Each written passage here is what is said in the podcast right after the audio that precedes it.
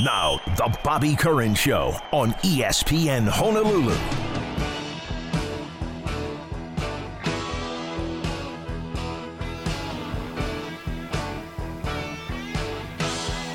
Good morning and welcome to Bakersfield, California, where I am with the Rainbow Warrior basketball team. They are getting ready for tomorrow night's game against uh, University. Oh, is it Cal State Bakersfield? That's it, and uh, and that's going to be an interesting game because Hawaii's trying to recover from a home loss to Cal State Fullerton, a team that sort of had their number in recent years and uh, hopefully, in fact, the last two times they've lost in the NCAA uh, or Big West tournament was to Cal State Fullerton. The Titans have been their nemesis.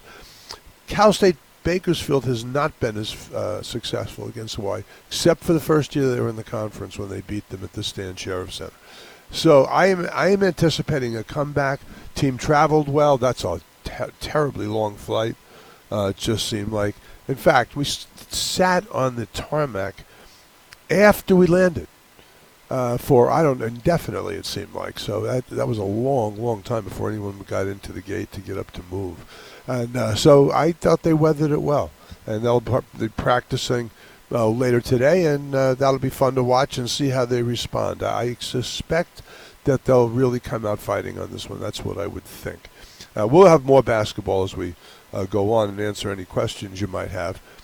The other thing because what I'm curious about is that are they going to go back to Matthew Cotton or are they going to stay with Ryan Rapp at the small forward position? I don't know the answer to that. Um, we will find out though, and I'll I'll inform you from practice and keep everybody in the loop on that one. Um, now I do want to talk about this because this is a hard thing to do for any coach, but Timmy Chang made a pretty significant change on his uh, coaching staff, and that's hard to do. I mean, I don't think anybody finds that easy to do because what happens is you develop, and especially for Timmy, because he develops this thing as a kind of a family, and he treats it that way. I mean, there are, there are coaches I know who have done that. There are others who have totally the opposite, like Todd Graham is completely the opposite of that. But but for Timmy Chang, he wants it to be like a family atmosphere.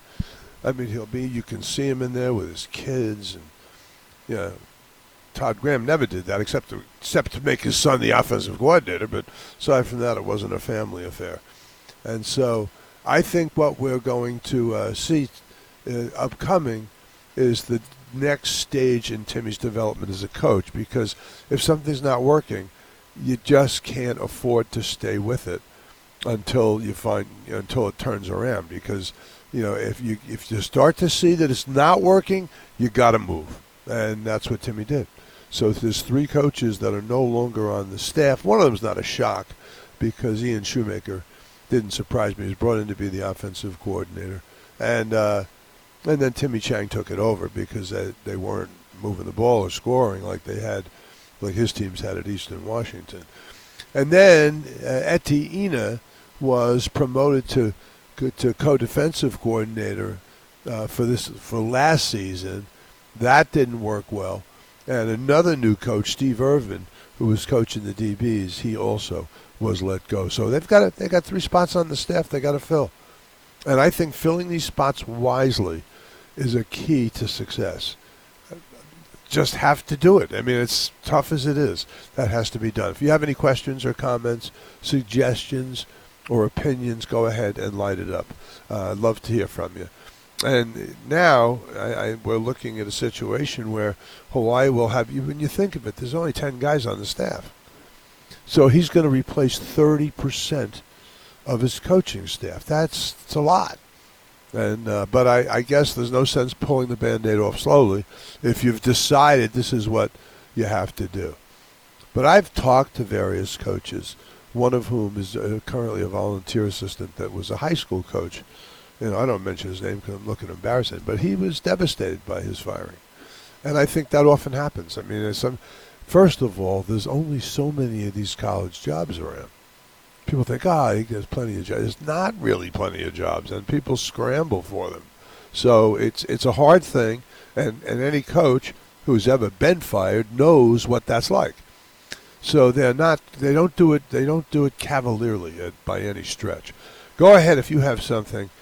I keep hearing this stuff. And I just want to get to this for a second. I keep hearing about how the NFL has to make some changes over that call in the Dallas Detroit game. I, what are they going to do? Guy made a mistake. I mean, I you know he says he didn't hear him declare himself as a, a receiver. I, you know, whatever it is, he just didn't do it, and uh, or the guy was didn't hear it, which is just as bad. So now I think everybody's going to be demonstrative about those changes, and I don't blame them. I think you have to be almost, but it's going to be. I think it will be awkward, and I, you know, that's an ongoing thing. They're the best paid officials going uh, in the NFL, and I, I just don't know that you can expect this to be get any better because the scrutiny is so great, and people say, well, they got a ton of, of officials. What, now eight altogether? I, I just think that's don't expect uh, miracles. I mean, there's going to be mistakes made. As much as everybody hates it, they says, "Well, we got nine angles on replay."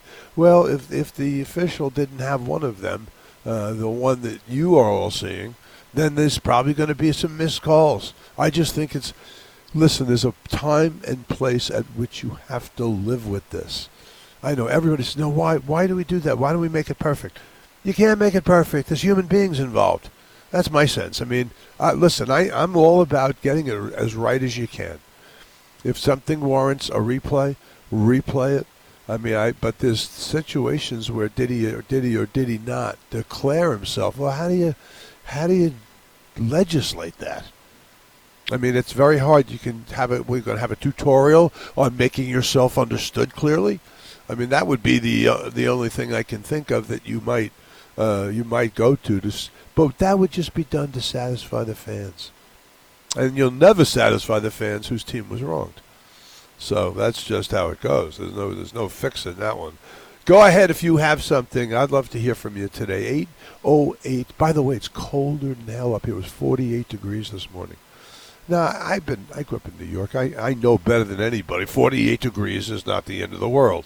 It's not super, super cold. But when you're coming out of 75, 80, and you're into this, it's cold. I didn't, I guess I missed, I, I casually put the heat on last night in the room that little little unit they have on the hotel wall. But I must not have hit it right because when I got up, it was on cool, and man, it was cool. So I am uh, very happy to be warmed up here a little bit, and uh, happy to be talking with you, and and very happy that I am. I, I sometimes I get a reminder how happy I am to be alive and kicking, even though I would say I'm not 100%, but I'm getting ever closer, and I'm very grateful to be in this seat. Well, not this one, but you know what I mean.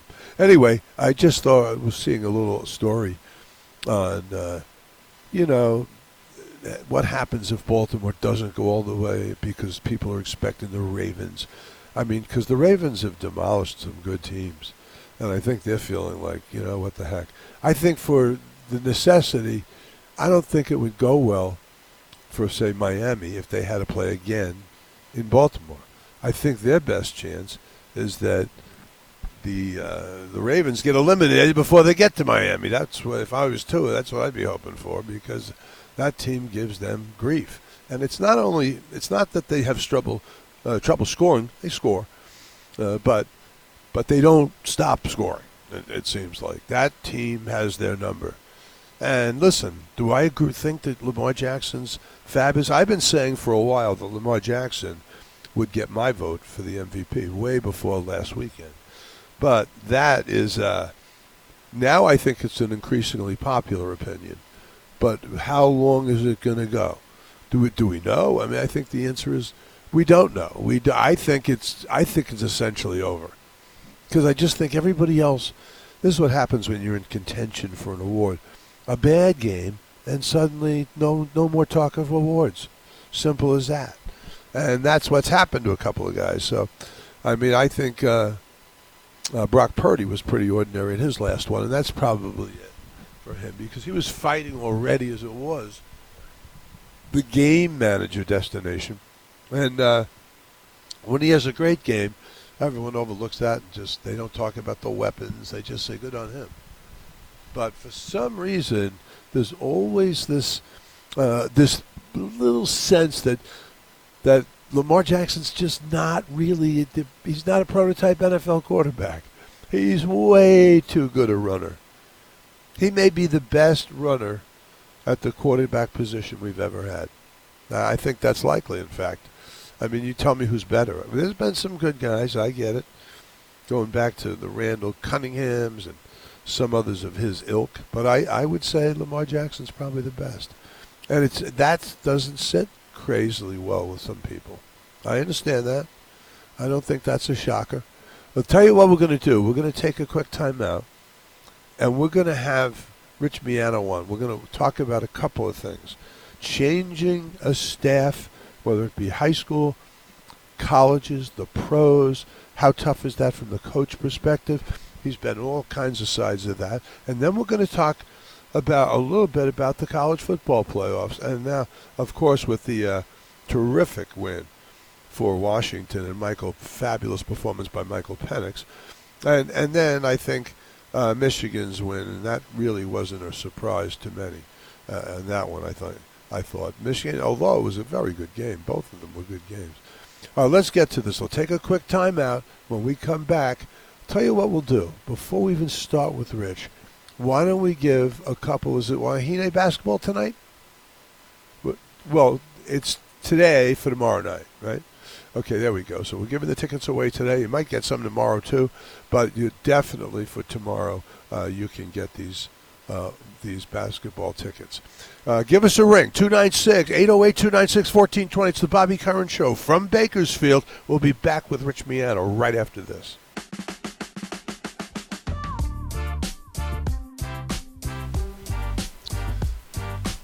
Welcome back to this Wednesday morning edition of the program want to do this right away. We're going to not mess around. We're going to give the first person who calls a pair of Rainbow Wahine tickets for tomorrow night against Cal State Bakersfield. All you got to do is call, and uh, and hopefully Tanner will inform us when somebody uh, does call in and earns the tickets. Let's welcome to the program Rich Miano, uh, Spectrum analyst, former NFL player, former high school coach, college coach was a head coach in high school, actually. So, Rich Miano with us now.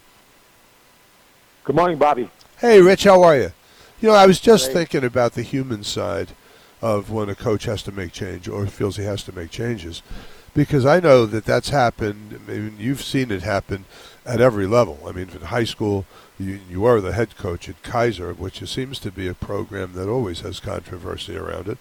And when you have to make a staff change, usually it doesn't affect someone's livelihood when you cut a high school coach. Uh, but if you trim a college coach, it's a different story. And in the pros, it can be catastrophic. So, I mean, a guys, you know, oftentimes make assistant coach in the pros nowadays are making four and five hundred thousand. I mean, that job goes away. There's only so many of those. College coaches now, depending on where you're at, that varies so wildly, but it's a living anyway. And I, I, I don't, and I don't think Timmy Chang's the guy who takes those kind of decisions lightly. Yeah, you know, I think Timmy loved his staff. I think he loved their people. You know, you, you end up loving the person and knowing their families and understanding that in this world of college football, it's tough to get a job. So to fire somebody, and then it comes around the holiday seasons, do you fire them before Christmas? Is it around the New Year's? Uh, you have to allow them to try to go seek uh, employment elsewhere. So I know that was extremely difficult for Timmy Chang to let go of some of those guys yesterday. But uh, it's something I think he felt, and a, a lot of others felt that there has to be some changes.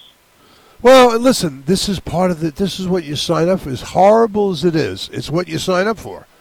I mean, it's just no two ways around it. Did you have any pro of your pro coaches fired while you were a member of a team? Yeah, as a matter of fact, uh, when I was with the New York Jets, they fired the head coach Joe Walton, and then Pete Carroll came in as my defensive back coach, and it was uh, Bruce Coslet was the head coach. Then when I was with the Philadelphia Eagles, they fired um, Rich Kotite and brought in. I'm trying to think who they brought in, but they brought in a whole new staff, and that's the reason I went to the Atlanta Falcons. So, you know, guys, I remember going to a, a, convention years ago, and the guest speaker was Pete Carroll, and he said this was his eighth job in 24 years. Do the math. And I tell young coaches all the time, if you're going to get into this world of college football coaching, this is the high performance business. You mentioned, Bobby, how much money these uh, young men, are, these young coaches are making, and if you don't perform, you're going to get fired, and it's going to usually be the whole staff and not like individual coaches. Yeah, but I think it, you do see it happen, uh, especially with coordinators. It seems that they often take the brunt. They decide they're not ready to part with the head coach quite yet, so they give him a chance to hire a new offensive or defensive coordinator. We see that quite a bit. Yeah, you do, and you see that in the NFL. You see that in college football, and you're exactly right. If the offense, like for instance, a good case in point was Timmy Chang changed to the run and shoot kind of mid-season in, in almost uh, three quarters of the way through the season of his first year. Well, those coaches were not recruited, they were not yeah, they were not recruited to coach the run and shoot, and a lot of them did not have run and shoot experience. So that right there, a philosophical difference, uh, probably changed some of their coaching lives. Well, you know, taking a, for example, uh, Ian Shoemaker was very successful at Eastern Washington, put up huge numbers. I, I sometimes it's just the fit. You know, the fit isn't quite right and he wasn't exactly running the red run and shoot, but it was a high-powered, uh, very powerful passing offense, and for some reason, it just never got traction here. Yeah, it didn't. It didn't get traction, and then you know it was one of those deals where it might have been more of a fit type of thing, and then again it was you know Timmy Chang did not really know him well prior to him uh, becoming the offensive coordinator and I think the assistant head coach as well. So that was something that um, it just didn't work out. And Bobby, you know, you're right. When you're not successful in college football or the professional football league, either you're going to fire the head coach or some coordinators or some assistant coaches. But things are going to be constantly changing in this world of college football and just football in general. And I, I think Timmy had to make some changes. Um, I think there still could be some other changes possibly in the next few days. What What do you think the issues are, or that's not a good word to put it because it implies that there's huge problems, and I don't know that there are, but certainly there's some things that have to improve. What would they be in your mind? Well, I think schematically, you know, um, the identity of the offense really took shape in the last three or four games when they started doing RPOs, when they started to run the ball better, when they started to get rid of the football, especially at the quarterback position in terms of the bubble screens, the hitches, the smoke throws, um, that whole quick game package, and then teaching the quarterback to you know run when things are not open, and and, and some quarterback design runs. So it kind of reminded me of Craig Stutzmann, Nick Rolovich, RPO, uh, what they call in the New Testament of the run and shoot. But that wasn't what Ian Shoemaker uh, was involved in. That wasn't what some of these other offensive coaches uh, kind of knew coming into this uh, this job description. So that was the offensive identity. On defense, I think that they also played better the last three or four games under uh, defensive coordinator Jake Yoro. But at the same time, I think they felt like there's certain positional needs that have to change. There, there has to be, and I, and I think this came from the top, and it came from Chris Brown. Is there was kind of an attitudinal change. There was kind of a culture change three quarters of the way through the season and, and I think that's why you're seeing uh, some of these coaches leave that, that may be a little bit philosophically different, or just to cha- again continue to let everybody know, including the players, everybody's job is under review year in and year out. I understand that. I don't know what choice you have. I mean, all right, I want to get to something else uh, for just a second. I'm sure you were absorbed in watching the college football games. Thoughts? Yeah, I thought that this is screwed up as the NCAA is with all of the transfer rules and transfer portal and, and everything else that's going on with the NIL and all these other things. I thought it was a phenomenal day of college football. Now, I still believe that it should have been six or eight teams, and Georgia and Florida State should have been in this playoff system, and now they're going to 12 games next year. And I'm not a big fan of the NCAA or anything that that group is doing in Indianapolis. Um, but I was a big fan of college football. Uh, I thought that was two of the best games, two great matchups. I think that uh, the NCAA championship is going to be a great game. So college football, I think, in general, when you look at the Pac-12, who was disbanding, they may be the three best quarterbacks in all of college. They're, they're going for a national championship. You know, we all know people on the West Coast in Pac-12 teams, whether they're coaches or players. And so for that conference to be no longer in existence next year, or a whole new conference as we know it, that's almost a travesty in the world of capitalism, in the world of college football.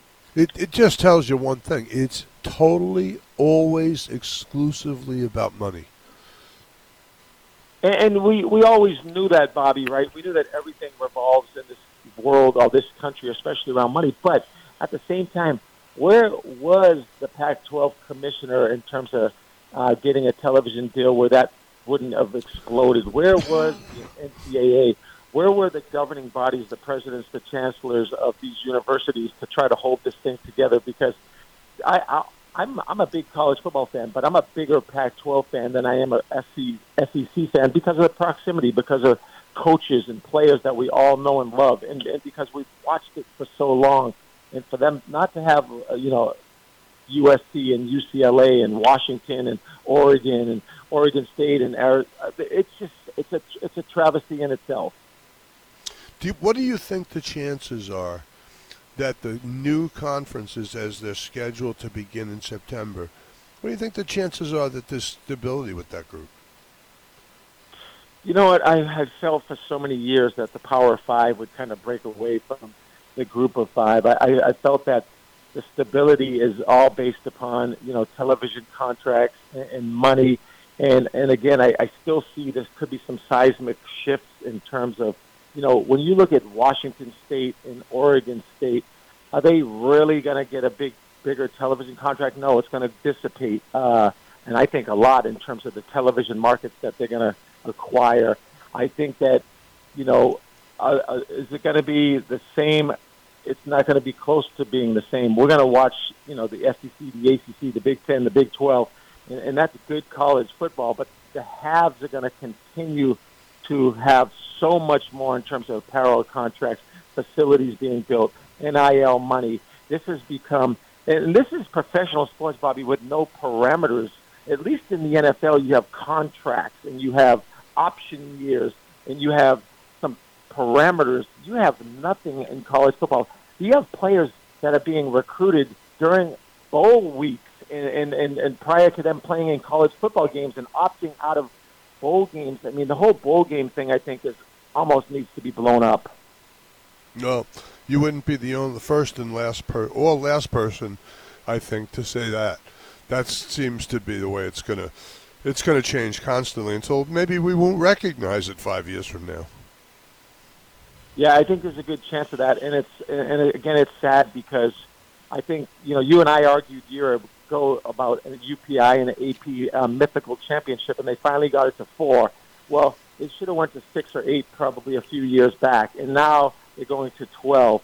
But what does that mean for all these other bowl games? What does this mean for these players that can continually, you know, what are the rules in the transfer portal? What are the rules in NIL money?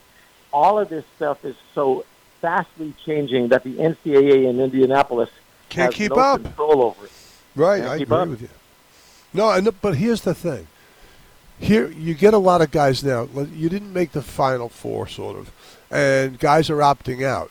You almost never see a guy opt out who's going to be playing for a championship. So I don't yeah, think. Yep. In some ways, it'll be good because if you're in that championship, the the bowl you're in, because they'll undoubtedly put these every team in a bowl. There'll just be more of them, and uh, I just think if you're playing for a championship, you're not going anywhere. You don't want to miss out that chance to have a great college, you know, championship semifinal game, whatever, and and increase your standing. Yeah, I, I think what Chip Kelly said, he kind of joked, he didn't give it much thought, but there's going to be two conferences eventually. They're going to have like an NFL style playoff. Um, school will not necessarily be optional, but this is going to be like a semi-pro. This is going to be like the merging of the XFL and the USFL, where college football. These kids are professional, and it's going to become more and more like that. So whether you like that or not, it just seems to be that's the way that this uh, whole shakeup is moving to. Well, I think that's a bit. I think that's a bit rough on some people, but listen, again, there's going to be a lot of money in those playoff games. I mean, I think it'll be fascinating the first time we get an off-brand school get into, say, the Final Four. Yeah, but I do think like the TCU's, the Hawaii's of 2006, the Boise States, eh, that's going to continue to me to go to be a much tougher task only because again, when you start offering the money that these NILs, these college football programs are offering, I think you know the blue bloods, the, the Ohio States, the Michigans, the Alabamas, the Georgias, those people continue to get stronger. Although there is, there are enough college football players where it can be competitive, probably in the top twenty of those schools. But I can't see uh, a group of five team competing at that level anymore. And I was so glad there was no TCU in this Final Four. And I, and I think Washington's uh, victory was the most impressive because it is Pac-12, and again, a lot of people back east, down south, don't give the Pac-12 any credit. Michael Penix Jr. might be maybe the best player in college football. Certainly after that game, I, I think you could argue that. So I, I think you do have, but I don't think you'll see Oregon State or, or Washington State, a team that's no longer really uh, affiliated with this Power Four plus two conference. Um, uh, those guys have enough firepower, have enough athletes that these other schools do. Well, I, I hear what you're saying. You know, there's a rumor around, and I don't know if there's, I don't have any confirmation on this, but the rumor is that Dillon Gabriel got two million bucks from Oregon. That crazy? Well, yeah, I've heard that, and I've kind of confirmed that. I don't know exactly. I didn't check his bank account, but uh, yeah. that seems to be the market of somebody of Dillon Gabriel's stature. And there are other guys that we know of that, you know, and and you know, I've heard so many things about Brayden Schager didn't get any offers. That's why he came back. That's a false narrative. Um, there, there, all those quarterbacks that are on the market were constantly being recruited, were being offered, were being flown to campuses, were were, were courted right up until the very last day uh, that they either opted in or out of this transfer portal. I mean, that was the wild, wild west where there were basically no rules, no parameters, and uh, and, and it is it's a crazy world. I think as a you have to be young as a coach. You have to be the social media NIL, constantly recruiting your own players, constantly recruiting other players. It's such a year-round profession, and I think that's driving a lot of older coaches unless they're iconic out of college football coaching. No, I understand that. I mean, you get it probably gets old. It's one thing to have to go through that recruiting cycle once a year, but to have to do it over and over again with the same kids, that that's tough. Yeah, Bobby. I mean, there's enough to do, right, with trying to game plan and trying to uh, make sure that these young men are doing the right thing, going to classes, uh, the, the lifestyle that a college football coach is constantly recruiting. But when you're recruiting your own players, when you're constantly hearing rumors and it's actually coming to fruition that your players are opting out, not only of bowl games, but they're basically shutting it down during the season because they don't want to hurt themselves because they know that there's the grass is could could be greener on the other side. The travesty of this whole thing, and when you talk to college football coaches and people in this industry, is the amount of people that enter the transfer portal that end up nowhere, that end up with no scholarship, no oh, education, oh, no ability to play football, it may be close to 50%, and those numbers are growing. That's re- that's really a tough thing. Okay, last thing for you, Rich. One last thing. One last thing. The other thing okay. is high school football recruiting. There are colleges that don't even recruit in high school anymore. They just recruit through the transfer portal. So how do these kids out of high school get college scholarships that hopefully get an education, which is important? I was talking with both Rod York and Sterling Carvalho about that because each of them typically have multiples of Division One kids, and they're admitting that some that used to the great ones always have places to go, but right. the ones who normally would be at a Division One place are now sometimes having to go the JC route or take a lower level. That's exactly right. It's incredible, really. It's like it's like the the market for high for high school football players has been shattered. It's nuts. Okay, last thing for you: Who wins Washington, Michigan?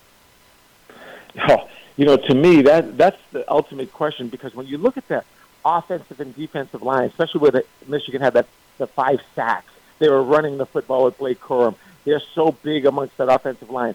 but Washington's more physical than people give them credit for. I think Washington's group of receivers may be second to Ohio State. I think Michael Penix right now is playing the best football of any quarterback in the country.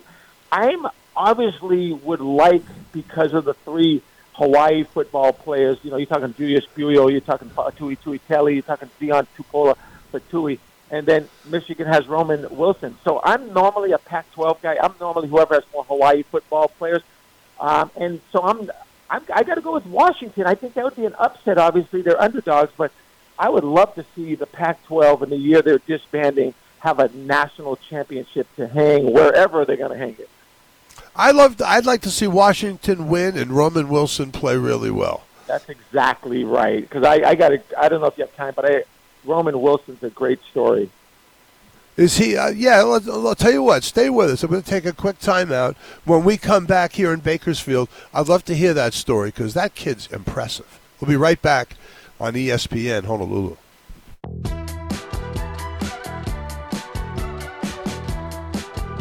Welcome back uh, to this Wednesday edition of the program. We're in Bakersfield with the UH basketball team. We'll have a lot on that uh, in the next two days, really, because you got a pre and a a post game for the Bakersfield and a pre for CSUN, who's really playing well. But with us still is Rich Miano, uh, the uh, analyst for Spectrum. I, I, I, everything else I introduce you as it seems too long. I mean, it, it takes two minutes to introduce you. So anyway, let but let me get to this. You said you had a story about Roman Wilson. Yes. So five years ago, Bobby, you know I do high school clinics all over the island. So I was on Maui. I was doing a high school football clinic and we were going through the, the, the combine part of that. We do the pro agility shuttle, the 20 yard dash, the 40 yard dash, the vertical jump, whatever. And I noticed that there was one superior athlete to everybody else.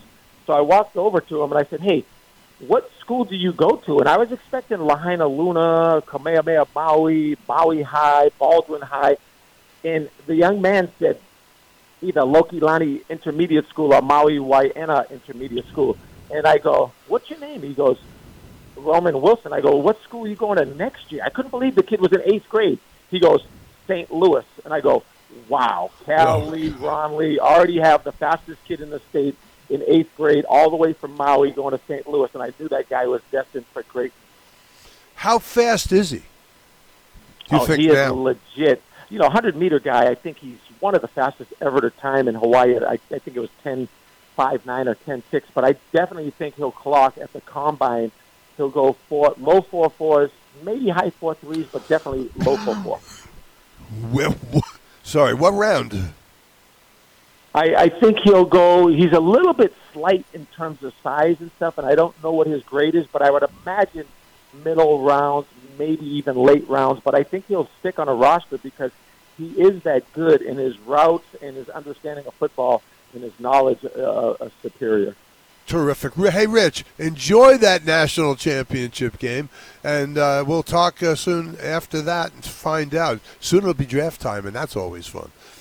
Yeah, Bobby, we'll do that, and you have a great day as well.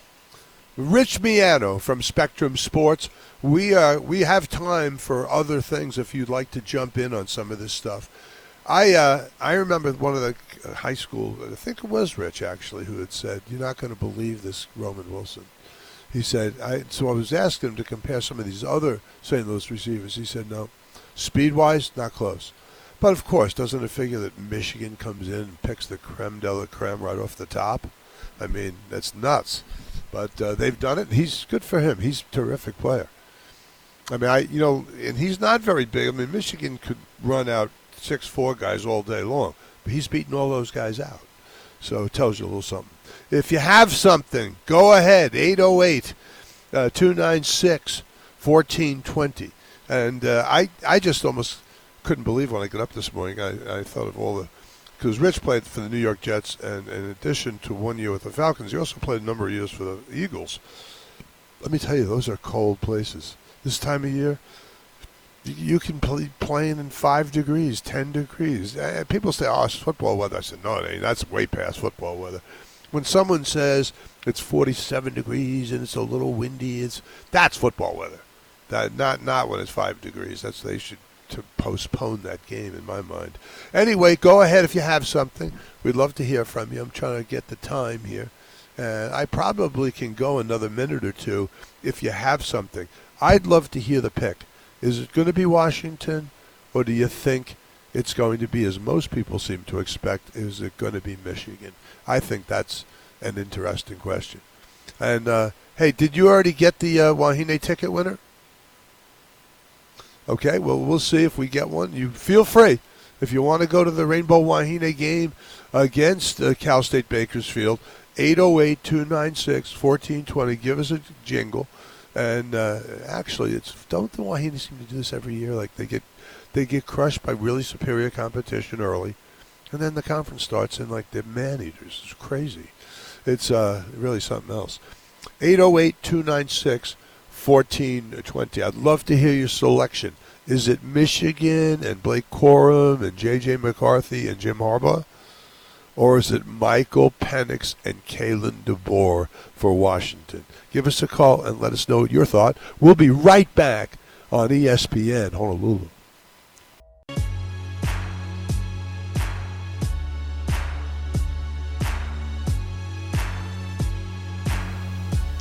Welcome back to Bakersfield, California. This is the Bobby Curran Show on this Wednesday.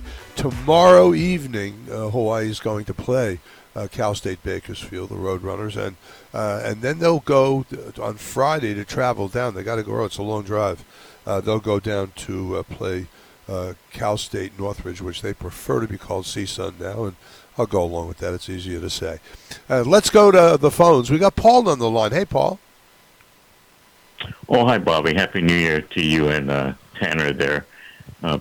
be safe in your travels there in Bakersfield. I have a question about um, does it is it uh, Coach Chang that does the actual firing, and and is there a severance involved? Those well, I do know this. Timmy Chang makes the decision on the hiring. I don't know what the severance is. It, would depend. Most most coaches these days have contracts. I would say more often than not, they're one-year deals, but it, it can be different with coordinators. Mm. Do you remember uh, uh, Coach Jones had to release anybody even in the successful times. And I'll listen off the air. I know you got other callers. Thank you. Okay. Sure, Paul. I don't remember that. I don't remember any coaches who might have been. Now, I think there were some coaches that sometimes had to be brought under under control a bit, but I don't recall him firing anybody. I have to ask him that. And uh, I, I think that's an interesting question. I, I don't. He's another guy that would not find it easy to f- fire somebody, but I can guarantee if he had to, he would. I mean, it, because there's always, if you don't do it, there's so many other people's whose lives will be impacted or could be potentially impacted.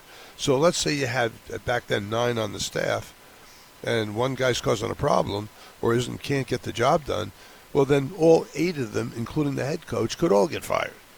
So I mean, there's there's really uh, pick your poison on that one. You almost have to. If you have to do it, you have to do it.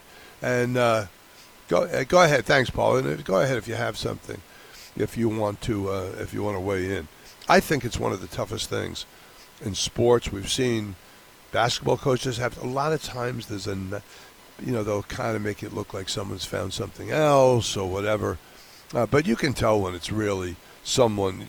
You know, and the ideal thing is you got coached out of somebody. In other words, they, they just were so good that you couldn't afford to keep them here.